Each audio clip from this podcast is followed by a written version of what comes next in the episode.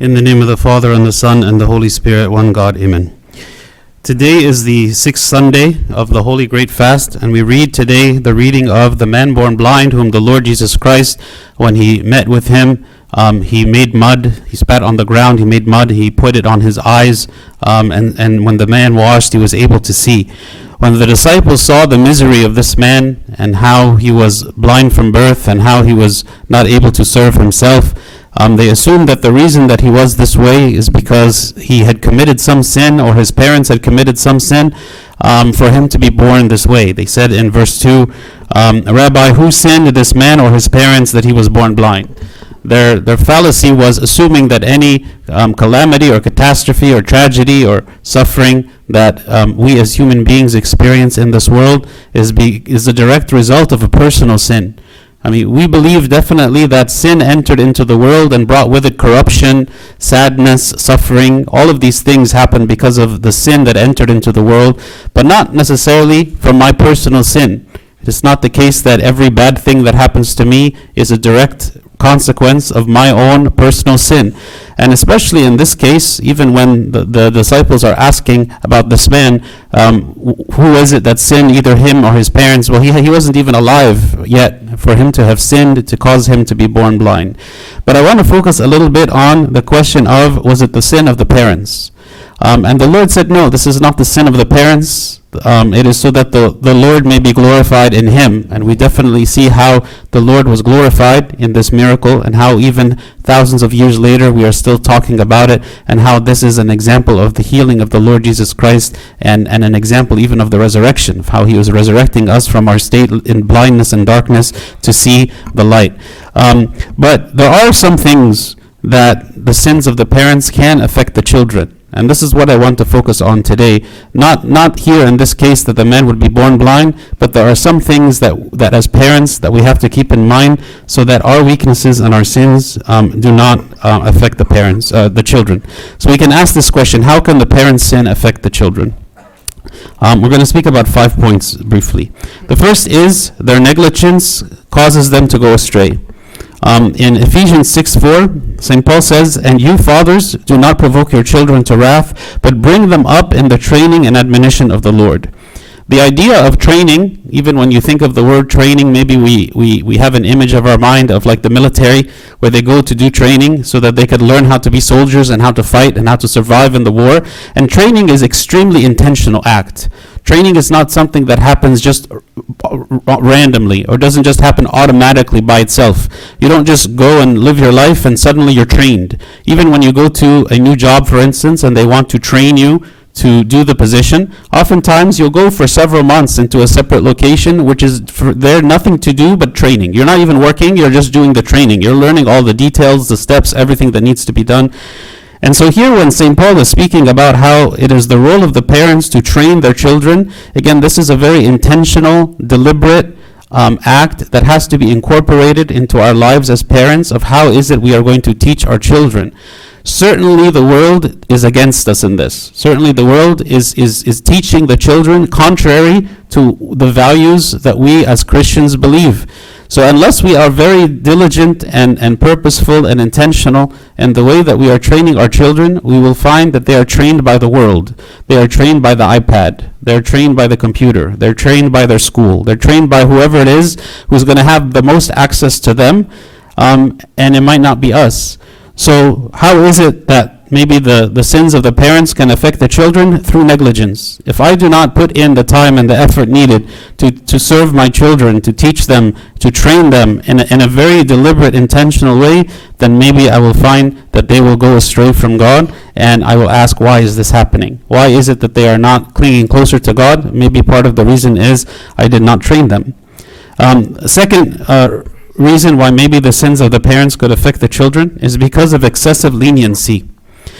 Um, when, when God was speaking about Eli the priest to Samuel, when Samuel was still a child, he said to Samuel, He says, For I have told him, referring to Eli, that I will judge his house forever for the iniquity which he knows, because his sons have made them vile, have made themselves vile, and he did not restrain them.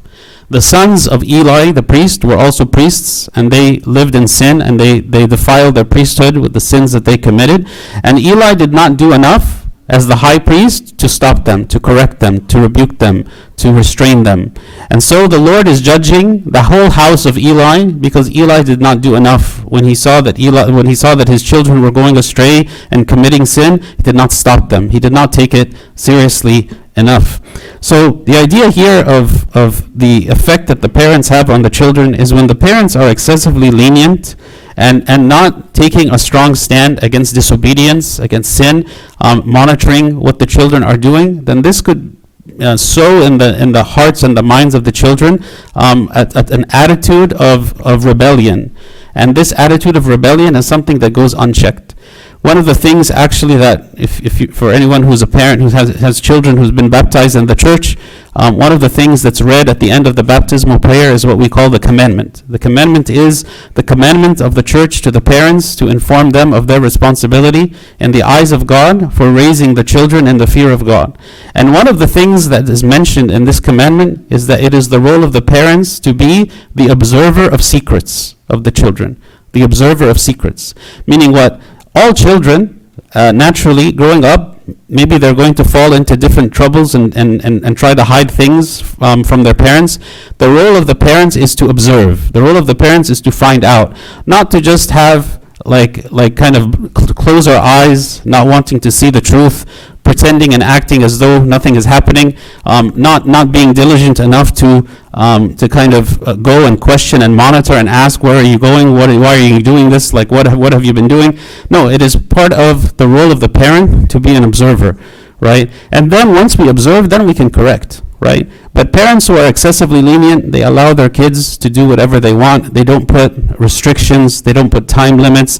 They allow their children to be disrespectful without correcting them. They allow them to disobey without correcting them. And this is something that can lead to a child who is spoiled and a child who feels like they can do whatever they want. And again, we are not doing our due diligence as parents, and this could cause them to go astray.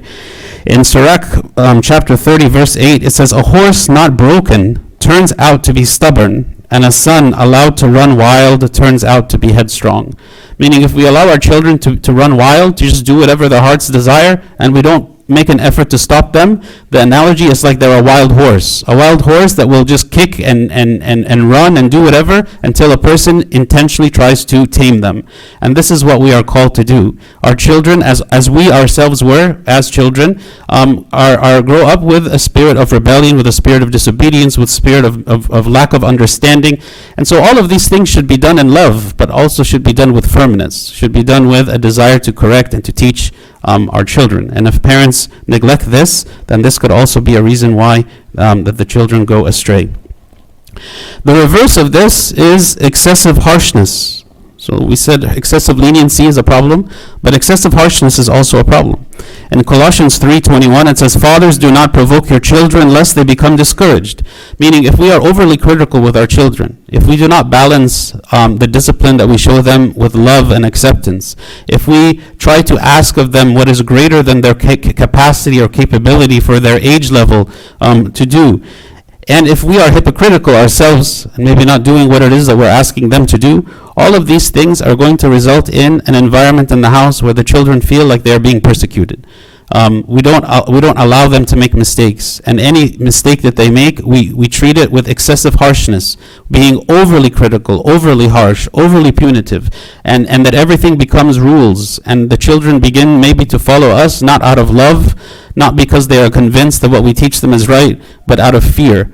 And maybe it seems to the parents to be effective in the moment because we get our kids to do what we want, but in the long run, we are losing our children. In the long run, the moment that they have the, the, the option and the choice to leave the house, they will leave the house and they will do the exact opposite of everything we have ever taught them out of rebellion. So just as it is wrong to be excessively lenient, it is also wrong to be excessively harsh. There is a balance between the two, and there is also the spirit of mercy whenever our children do wrong, yes, there is consequence, but there's also forgiveness and there's mercy. And there is not making our children to feel like they are failures or that there is something wrong with them. No, they made a mistake. Let me help you out of this mistake. Let me teach you how is it that you should live um, your life. Um, the fourth way that the sins of the parents can affect the children is that if the parents have a distorted understanding of God, then this will translate into the children as well. Meaning, if the parents don't understand the love of God, then then how is it that they are going to communicate that love of God to the children? If the parents don't understand the mercy of God, then maybe their lack of mercy and their lack of understanding of that mercy is going to make the children also to not understand mercy and forgiveness. Everything maybe will be just rules and rules and rules. Um, also, if the parents don't understand God's desire for holiness, then also the children will not understand what does it mean to be holy.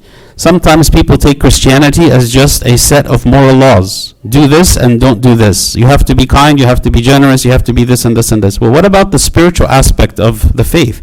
Meaning, Christianity is about our relationship with God. It's not just a code of conduct, it's not just a way of acting or a way of speaking, right? Maybe we look at people and we can see in them like they are acting in a Christian way, we say that, but there are atheists who can also act in a kind way and act in a very moral way, act in a way that is kind and generous to people, right? That is not the same thing as being a Christian. Being a Christian means that we establish a spiritual relationship with God, and unless we understand this as parents of what does it mean to be close to God, to have a relationship with God, to seek a life of holiness with God, then we will not be able to translate this also um, to our children. So again, our our children learn through us. If they see that we desire holiness and we desire relationship with God, and we act this out in our lives, then they will learn from us. But if they think that it is only a life of good deeds and good works and that's all that it is, then maybe they will learn to be um, polite people but they won't know what it means to have and to taste that relationship with God.